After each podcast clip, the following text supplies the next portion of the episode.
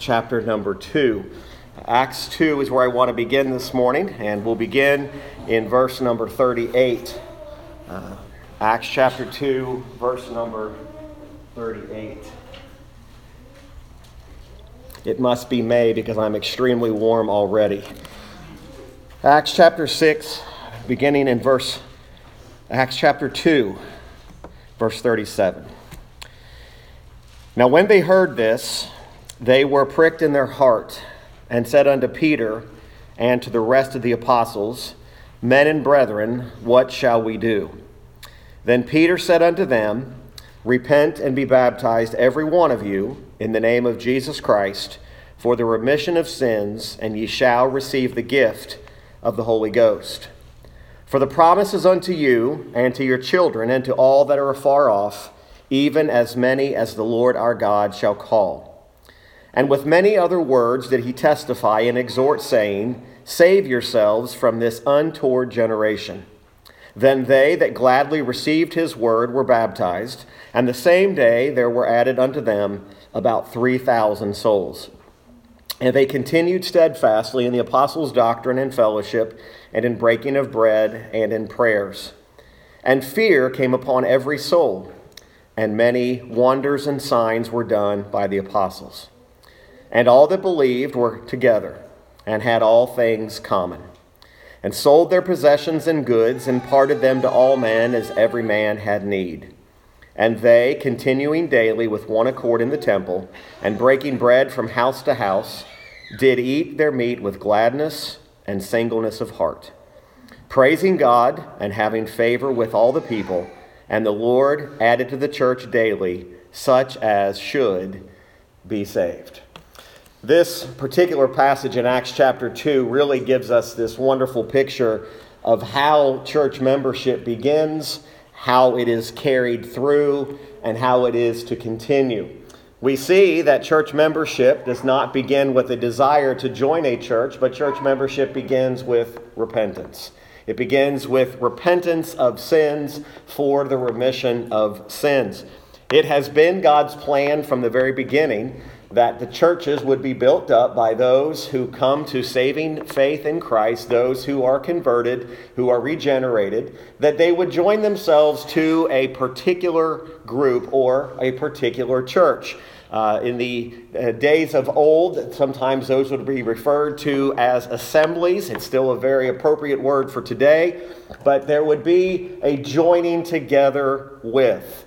Uh, they are referred to as members. Now, we don't see the word members or membership uh, in many of the translations. Uh, the, the, King James, which is what I'm using this morning, doesn't use the word membership in the sense that we look at it, uh, but there certainly is this uh, principle in this teaching that saved people were to join themselves to a local body of believers. Now, many people over the years have struggled with the idea of local. They've struggled with the idea does local mean in our neighborhood? Does local mean within five miles, 10 miles? What does it mean? Uh, local is not defined by the number of miles, it separates where you live and where that body of believers meets. Uh, now, typically, what had happened in the, in the American church, and this is what was the plan, um, and this church is, is a, a, in a unique location because this was what the original intent of the church was. It was going to be placed in a community where there were people. Uh, we're, sitting in, we're sitting in the middle of many neighborhoods that are surrounding. We're all, if you get a map, it's very interesting where our building sits. Uh, we're sitting right there in the middle of all these different neighborhoods. And it's planted here in order that there might be a lighthouse in this community. So, membership is certainly something that the Lord has provided, and it is a gift uh, to be a member of a local church. Now, we're going to be using that text this morning in Acts 2 uh, and then also looking at the paragraph. But I want you to see that in the first century church, when I make mention of the first century church, primarily we're talking about the church in the book of Acts and how the book of Acts tells us how the church was structured, how the church met together, what they did when they met one with another, and give us a picture of what the Lord had intended. If you look at paragraph six of the confession, it says the members of these churches are saints by calling. Now, that's a very important principle we're going to learn about this morning. Visibly manifesting and evidencing in and by their profession and walking their obedience unto that call of Christ, and do willingly consent to walk together according to the appointment of Christ, giving up themselves to the Lord and one another by the will of God in professed subjection to the ordinances of the gospel.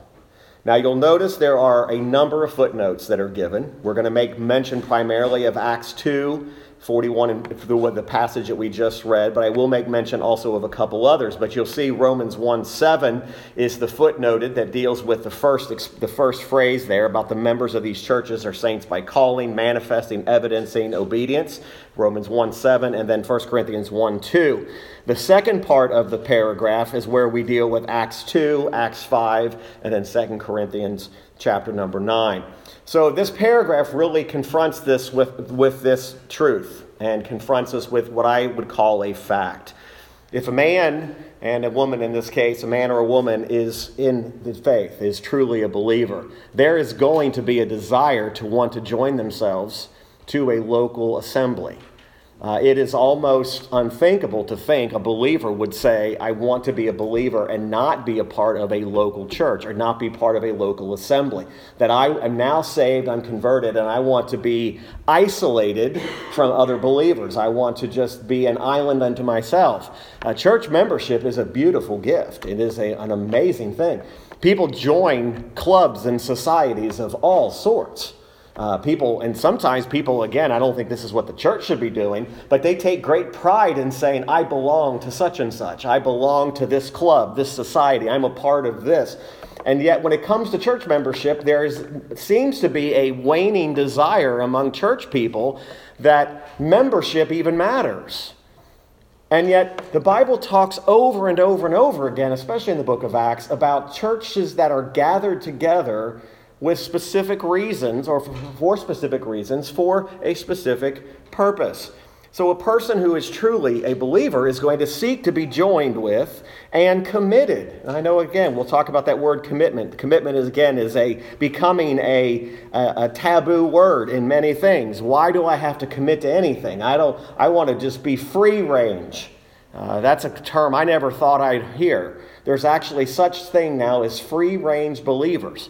And I'm not trying to be humorous this morning, but I've heard of free range chickens, but I've never heard of free range believers. I've never understood why would you want to be free range? Is what, what's wrong in your conversion that says, I want to be free? I don't want to be like, like church membership is somehow caging you up somehow, like it's somehow keeping you from something. Uh, the reality here is, is that when the Lord saves a sinner, and we understand that salvation is of the Lord, uh, there is going to be a compelling and a great desire to be numbered or to be counted with other believers who desire the same things. They desire to obey, they desire to worship God, uh, they desire to proclaim Christ and preach the gospel. And you'll notice that in our study, our verses this morning, Acts 2, that very last verse we read, praising God and having favor with all the people, and the Lord added to the church daily such as should be saved. Now, I realize in our day of flaunting numbers, sadly, uh, we make that the goal the goal, main goal of the church is not to see how many souls we can add.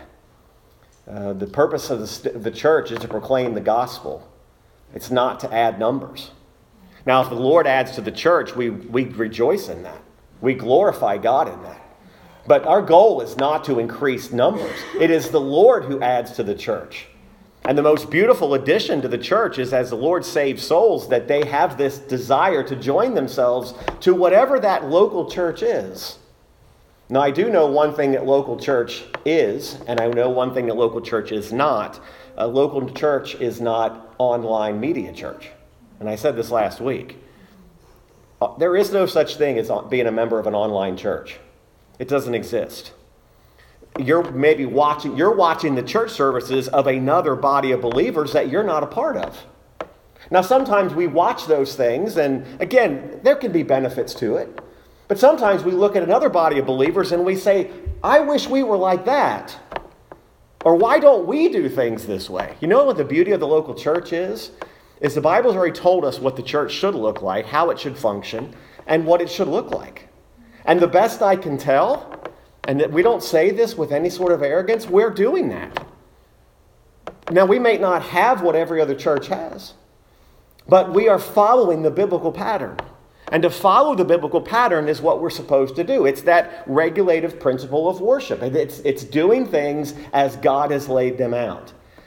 We don't have to add something to it. We just simply do it the way that the Lord has said. So we do see in our text this morning that the Lord was adding to the church daily. Now, again, remember, in the first century, there was a great converting of people. It, it, the church, the church as we know it, uh, the New Testament church was was completely being formulated and it was being planted. And I mean, people, the gospel was going forth into every Gentile region and every Gentile corner, and the gospel was accomplishing exactly what God said was going to happen. People are going to be saved. And as many as I have, I have ordained from the foundation of the world, they're going to be saved. The Lord is still adding to the church every single day. And even if He doesn't add to this local church by a new convert, if I get a report of another church who had a convert, I am just as thrilled for them as if I'm a part of that body. If my desire is truly on souls. My next question isn't, well, they got saved, and what if they'll come join our church? No, the beauty is, is that they will want to join themselves to a local church that preaches the gospel. Now, that local church may be miles and miles away. You know, one of the beauties of this church has been and continues to be there are people who are from right here, and there are people who are from some distance away. And I said this last year if you find a local church that's standing for the truth of the gospel, go as far as you need to do to be a part of that.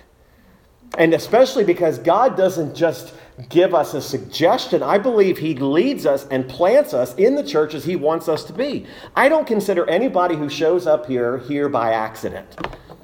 I really don't. I consider it that God is somehow moving. Now, ultimately, this may not be where they end up, and that's okay. It shouldn't be, what did we do wrong? Oftentimes we see somebody come in and go out and we say, What did we do wrong? Why did they not want to stay with us?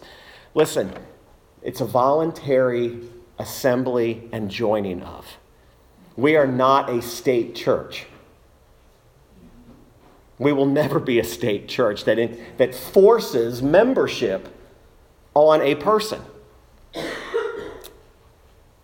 But I want you to think about when this church in Acts, what they were proclaiming. Now, in Acts chapter number 9, we have the account, one of the accounts of Paul's conversion.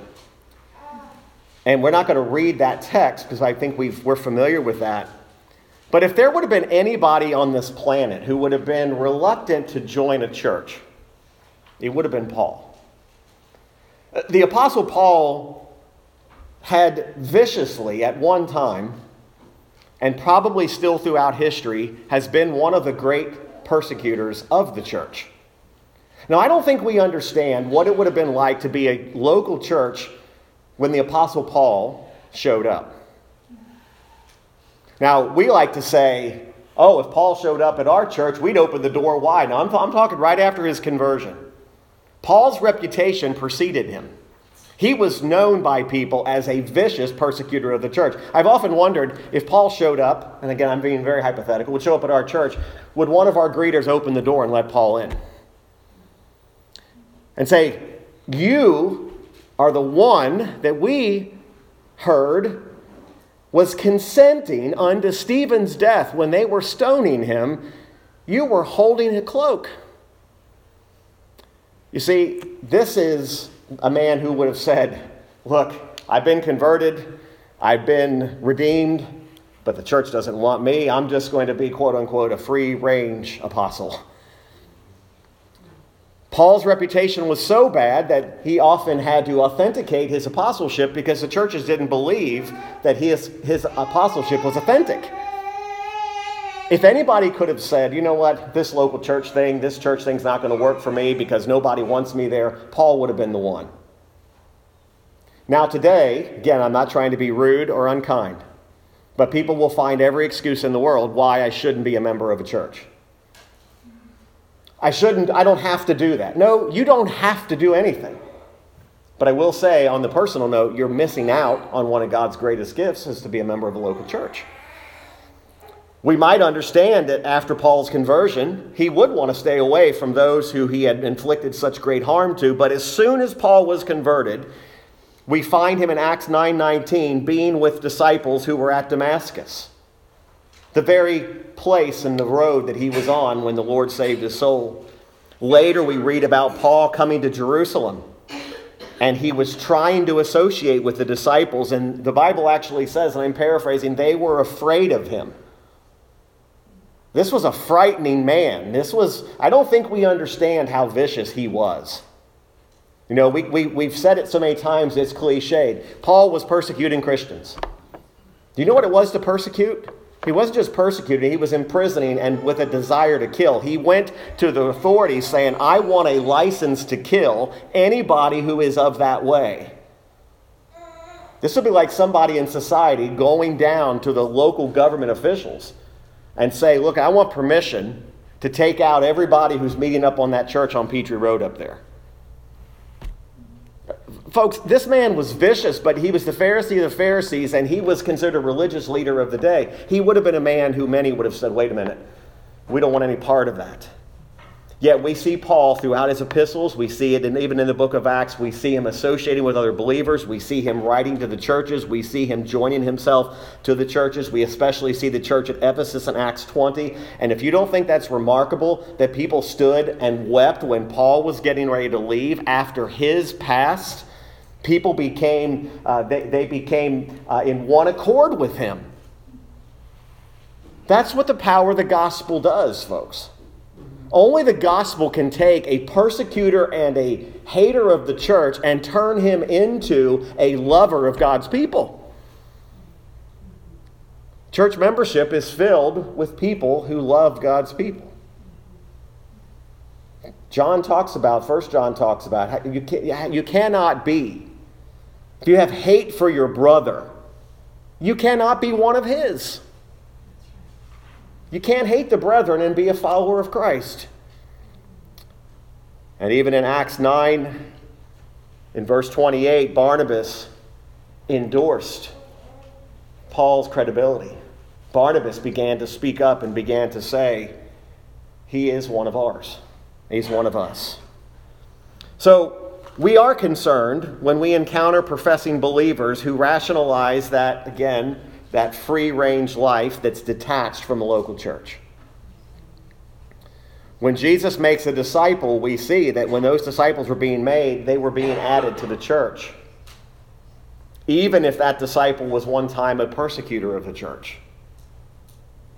Again, I don't think, even in our day and age, knowing Paul's history, many of our churches would even welcome and open our doors to him. And we certainly probably would be very hesitant to put him on the church roll. Whoa, whoa, wait a minute. Do you know what this guy did? So, the church, we see, and even from our study this morning in Acts 2, in verses 37 through 43, we'll kind of make the applications now. The church is comprised of members who are called and converted. Notice the order. They're first called, and then they're converted. You see again, verse 37 when Peter was preaching, they were pricked in their heart. And they said unto Peter and the rest of the apostles, Men and brethren, what shall we do? Being pricked to the heart is the power of the Spirit moving, it's the power of the Spirit of God calling them. And Peter says unto them, Repent, repent and be baptized, every one of you, in the name of Jesus Christ and by the way, he was not saying that baptism is a part of the converting, that is the part that characterizes the addition into the local church. For the remission of sins, and ye shall receive the gift of the Holy Ghost. For the promise is unto you and to your children and to all that are afar off, even as many as the Lord our God shall call, even as many is God's beauty in the election by sovereign grace. Those that God has called, he will convert. He has converted their souls. There is no such thing as being called by God and then remaining unconverted. You're called and converted. It isn't a invitation to come and take my call. It is the calling of God. It is God's electing sovereign grace that has placed you even today in the body of Christ as a believer. The natural outflow of that calling and that conversion is church membership. It's being a part of that church. The members of the local church are, first of all, they are defined evangelically. Now I know that word is also becoming a it's becoming a misused word. Again, be careful of what you say you are in society because you may not believe what people who associate with that say. In political realms, there is the evangelical right. I'm not the evangelical right. Just make that clear. I'm not the evangelical right.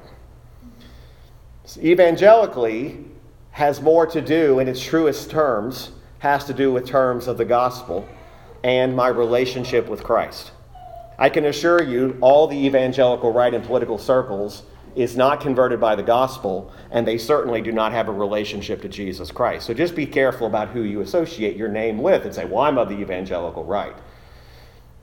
Evangelical is actually a good word to describe a person who's been converted by the gospel of Jesus Christ and has an ongoing active relationship with Christ. Anybody can call themselves a Christian today. That doesn't mean that they are. A profession of faith doesn't mean possession of faith. That's not my statement, that's been said for years. I can claim to be something. The members of churches are actually comprised of people who truly are called and converted by the gospel and have a relationship with Christ. So the members of these churches are saints by his calling, not by their choice. An unbelieving person does not get up today and decide to join a local church. Now, they may dabble with a church and they're looking for something. But you know, the world doesn't even understand what church membership really is. They would compare church membership on the same level as being a member of a golf club. It's just one other card I carry in my wallet. I'm a member of this church over here, and on Monday I'm playing golf over here. They're not the same. And again, if you want to be a member of a golf club, be a member of a golf club. There's nothing wrong with that. But don't say being a member of a golf club is the same as being a member of a local church. You start watering church membership down, that's what you get. That, that's what you're going to get. That's not what these people were about. They didn't they weren't about, "Hey, I go to such and such church and our pastor is such and such." No, they were added to those churches daily by the Lord in order to worship him. They weren't just moving around to where the next popular preacher went and said, That's the church I want to join. Listen, there, there are churches that are standing for the absolute truth of God, and the Word of God's being preached every single day. Nobody knows about them. They're not internet superstars. They never will be an internet superstar. But the Word of God is being proclaimed and thundered in better ways than the big celebrity guy is even delivering. And I'm not talking about his delivery and his homiletics, I'm talking about the truth that's being given. But church membership was never about let's just follow wherever the popular guy is going. There was actually a division in the Corinthian church over that, and Paul was like, whoa, whoa, whoa, wait a minute. Hit the brakes on this. We're not of Apollos and those of me. He didn't even want to take credit for the ones that he baptized because when he did that, they were somehow making that association with him. The church are, these are members of the churches that are his saints by his calling.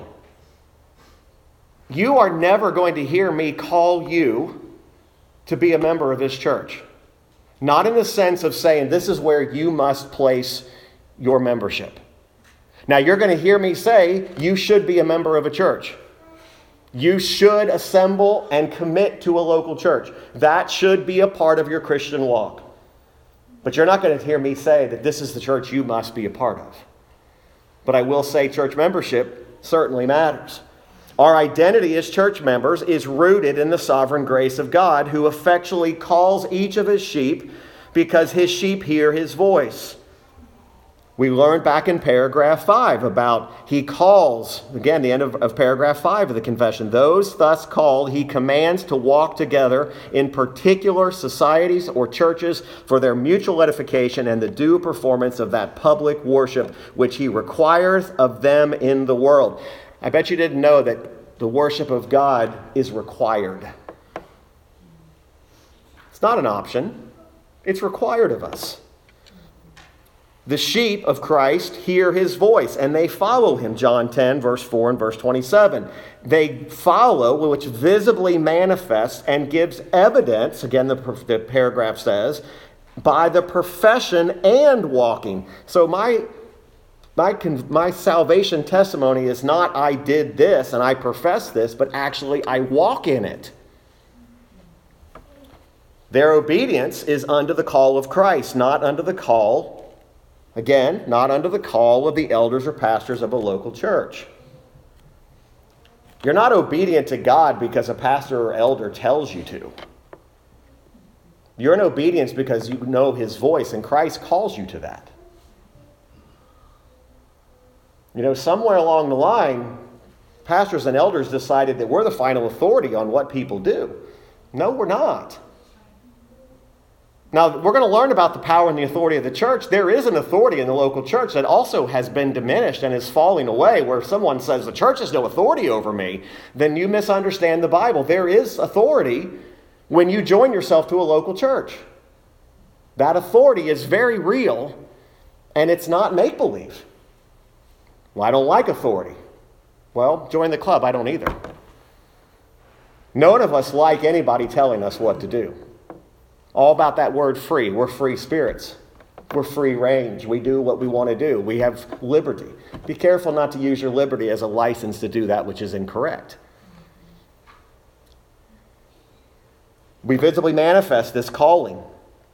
The only way that we show, the only way we show this calling and our conversion is the fact of how we walk. That's why the Apostle Paul wrote so many times in the book of Ephesus walk worthy of the calling. Walk worthy of it.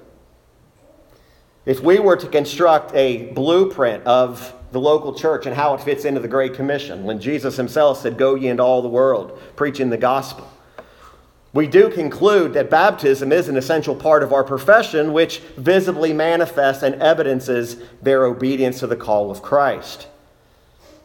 The formula in the Great Commission is first of all to make disciples by the proclamation of the gospel through which Jesus sovereignly calls his sheep to himself. That's how he calls his sheep, is through the preaching of the gospel. Not through which church brochure appeals to the flesh the best. Not whose marketing program is best. The gospel calls and converts. Baptism is that outward sign of those who have been called and converted. They have evidence now that they have repented. Believing disciples are to be baptized. The only candidate for baptism is a believer. If you're not a believer in the soul uh, saving grace that's found in Christ alone and his merits and his righteousness, you're not a candidate for baptism. I prayed a prayer. It doesn't matter. Are you trusting in Christ alone? Then those baptized disciples are to join together in a common love for Christ, which drives them to learn and obey Jesus' commands. So, what is the church and what is membership of a church? It is the common pursuit of obedience to Christ. That's really what it is. We are to be mutually edifying each other to our obedience in Christ that is required of all of us. You can never do that sitting at home on your couch doing online church. You're never going to accomplish that. And we get, as a church, so little time to edify one another. So little time. You count it out for most of us, it's less than three hours a week that we are gathered together in corporate worship together. many of these churches were together daily. Now, again, not necessarily for church services, quote unquote, but they had, we'll they had all things in common. It was not just something that was tagged on the end of our life. We do this, this, and this, and then we have church tagged on. No, it was it. It was their highest calling, their highest desire was to be in obedience to Christ and to mutually edify each other in that obedience. It really is a beautiful picture.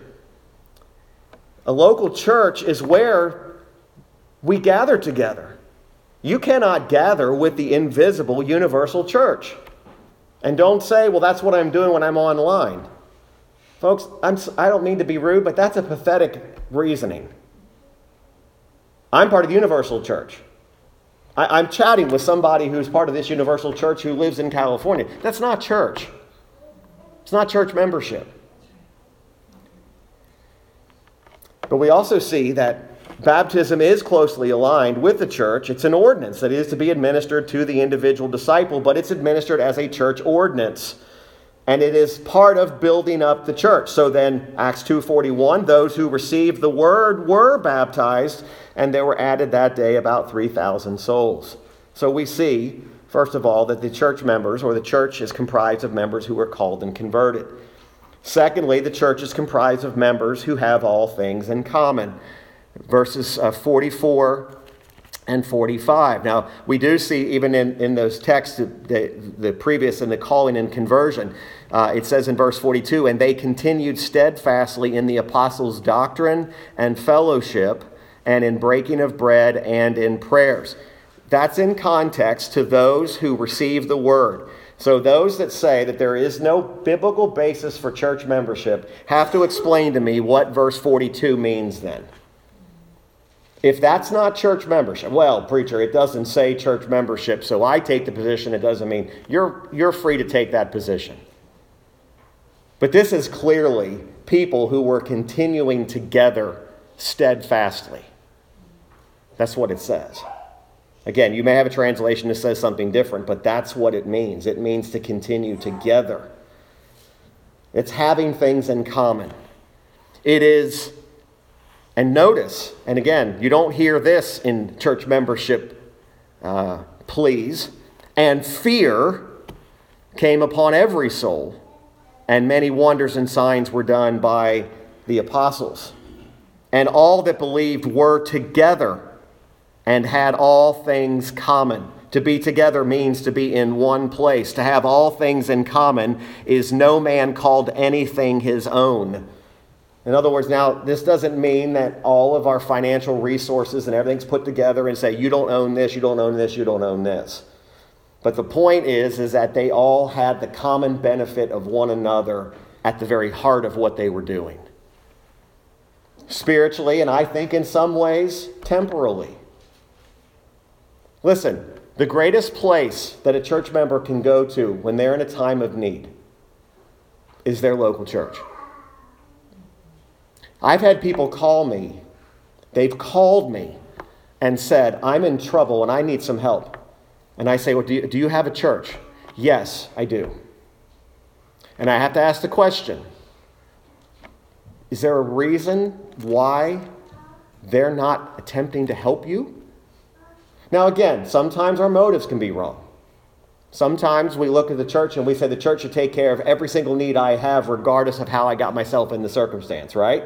It's kind of like parenting a child. You love your child, you want to help that child, but there's going to be times your child's going to get themselves in trouble that the worst thing you can do is actually bail them out without them learning the lesson.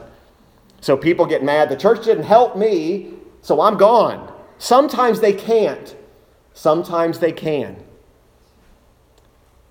But it was sad to me that they couldn't turn to their own church and say, I need some help.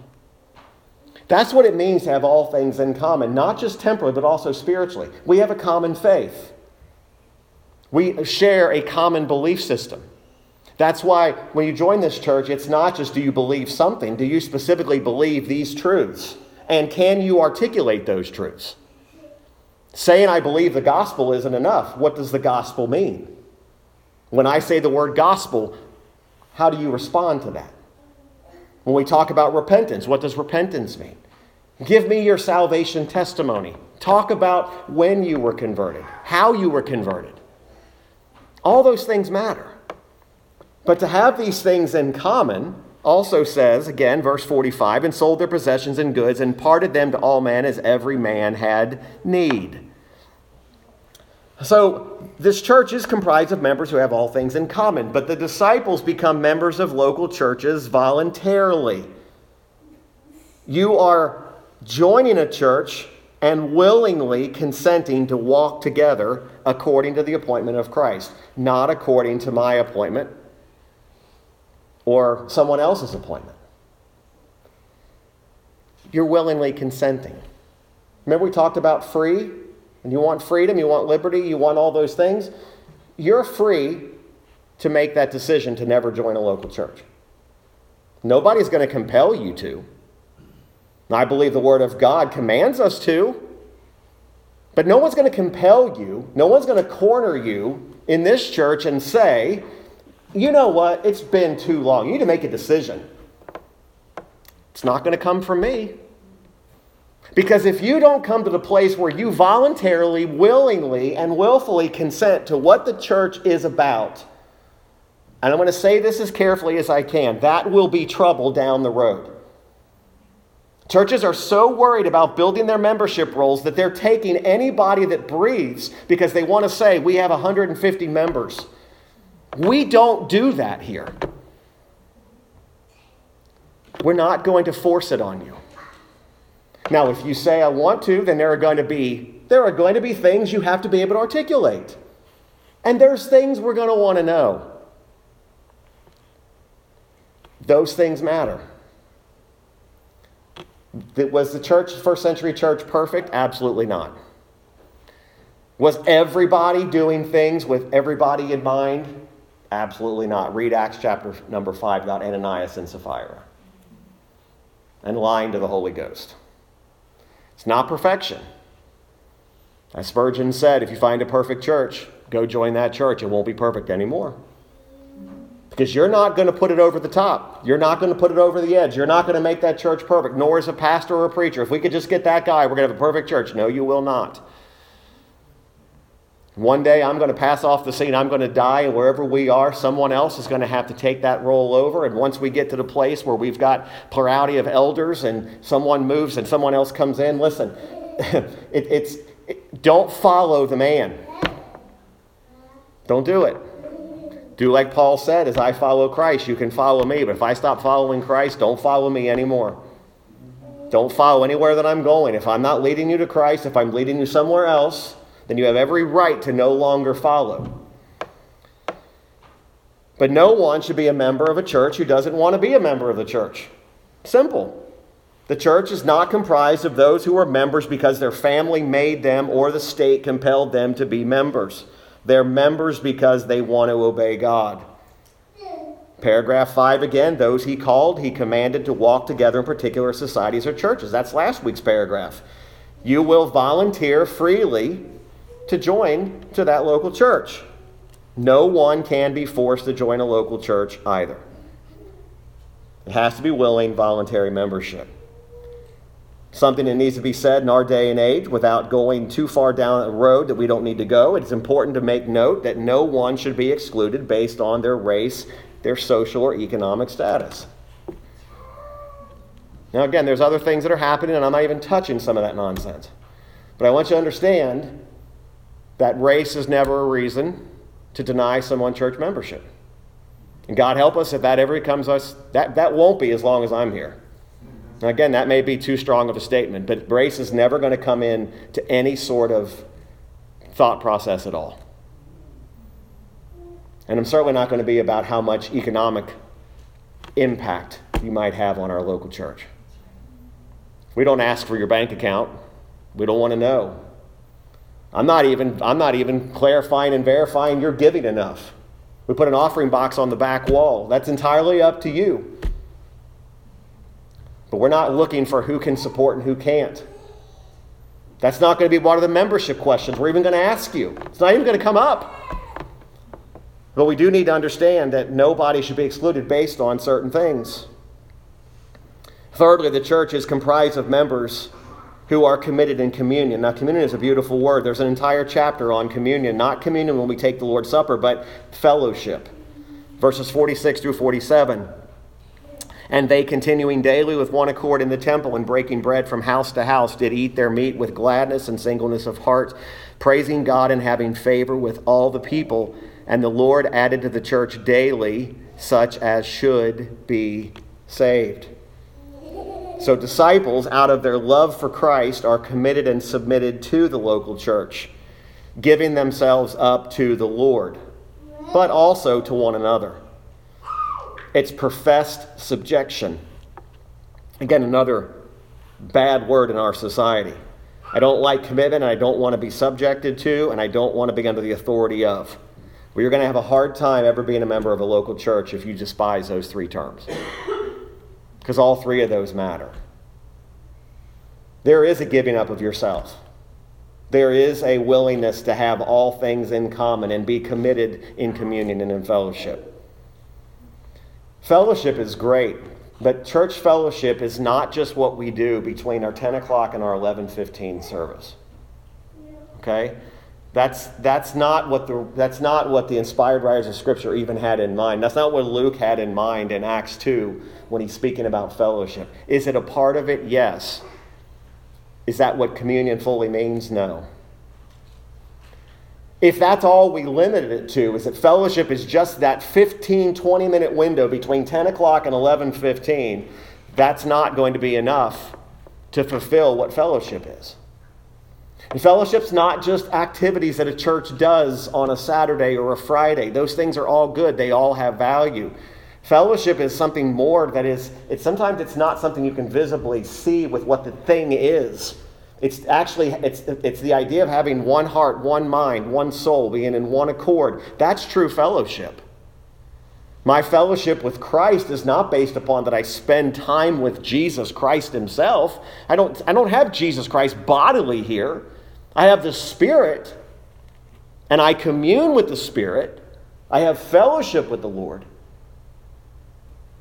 But this truly is this subjection. It is being committed and under the authority of. We'll learn about that uh, in the coming weeks. But the word commitment scares people.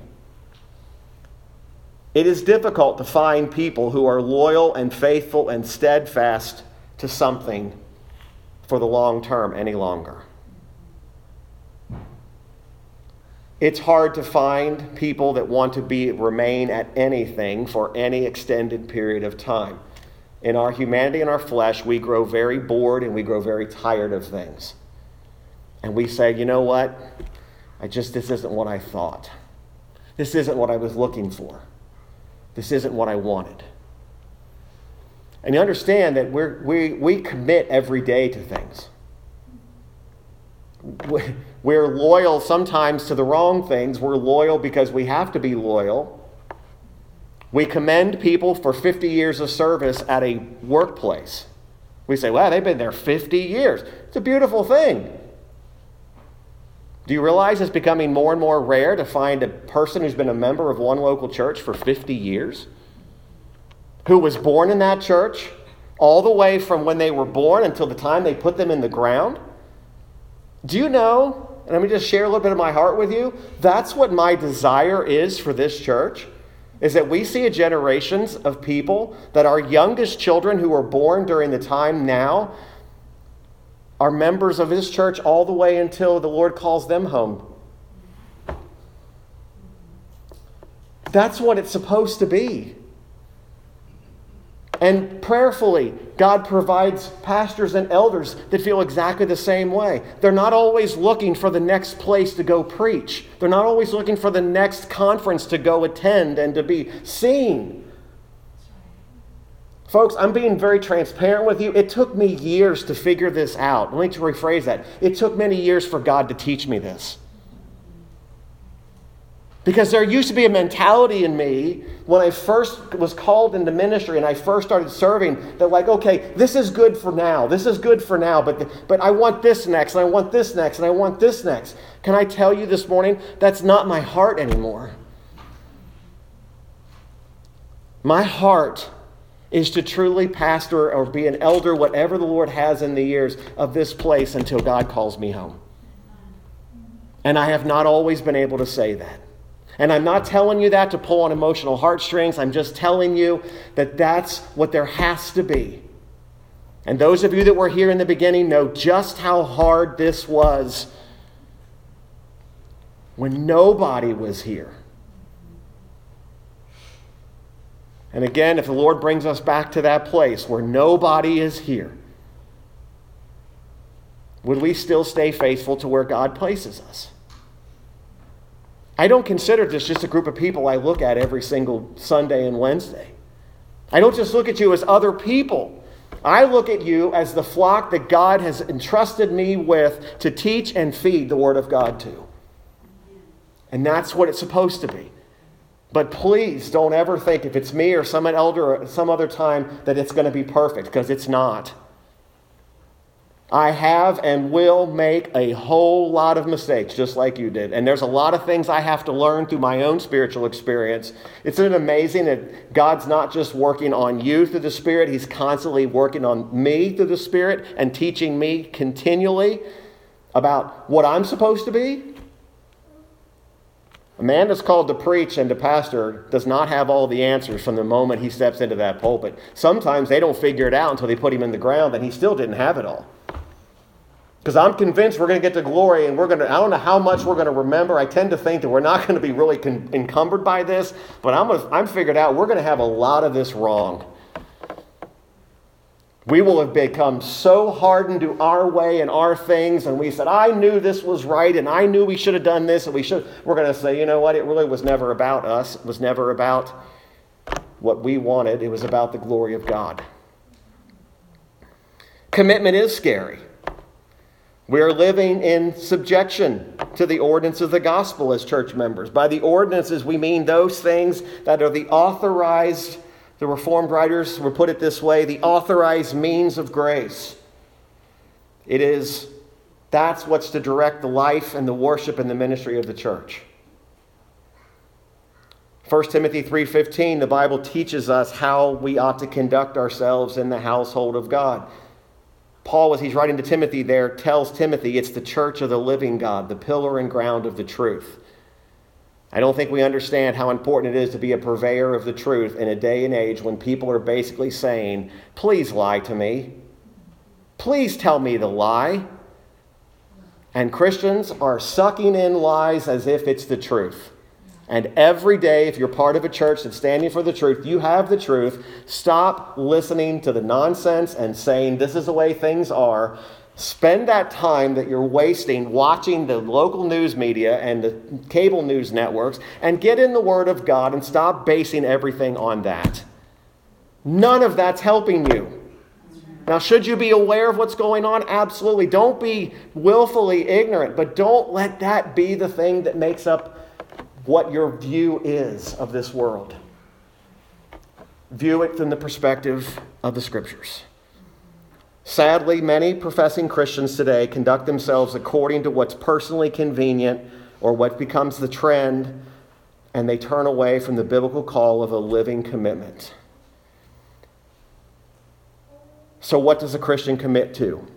The local church, what we're talking about today, it has membership requirements, they're commitments, but they're not meant to be binding on you to the point where you say, you know, this is drudgery. But submission to a local church is just simply following the obedient, following in obedience what the Lord has described, not just in the section of our confession, but exclusive, more importantly, in the book of Acts and in our Bibles. I'm thankful and privileged to be a part of a church. Believe it or not, some people often struggle with this and say, well, pastors and elders are not really members of the church. Actually, I am. And the reason I say that is because some denominations move pastors and elders around so much, they never join that local church. They're just passing through until the denomination says, You've spent enough time there, you've fulfilled your two year commitment. Folks, there are churches within Baptist denominations that are doing that. The man says, Huh, I got to go where? But look, it's only for two years. Just go fulfill your commitment, and then we'll move you on to something greater. I don't want any part of that. I don't want any part of that. And it's happening more than you think. So, commitment to the local church. I hope this will help us this morning uh, thinking about church membership and the beauties of it. Let's go ahead and stand. We'll be dismissed in prayer this morning. Again, I hope this was a help and an encouragement to you.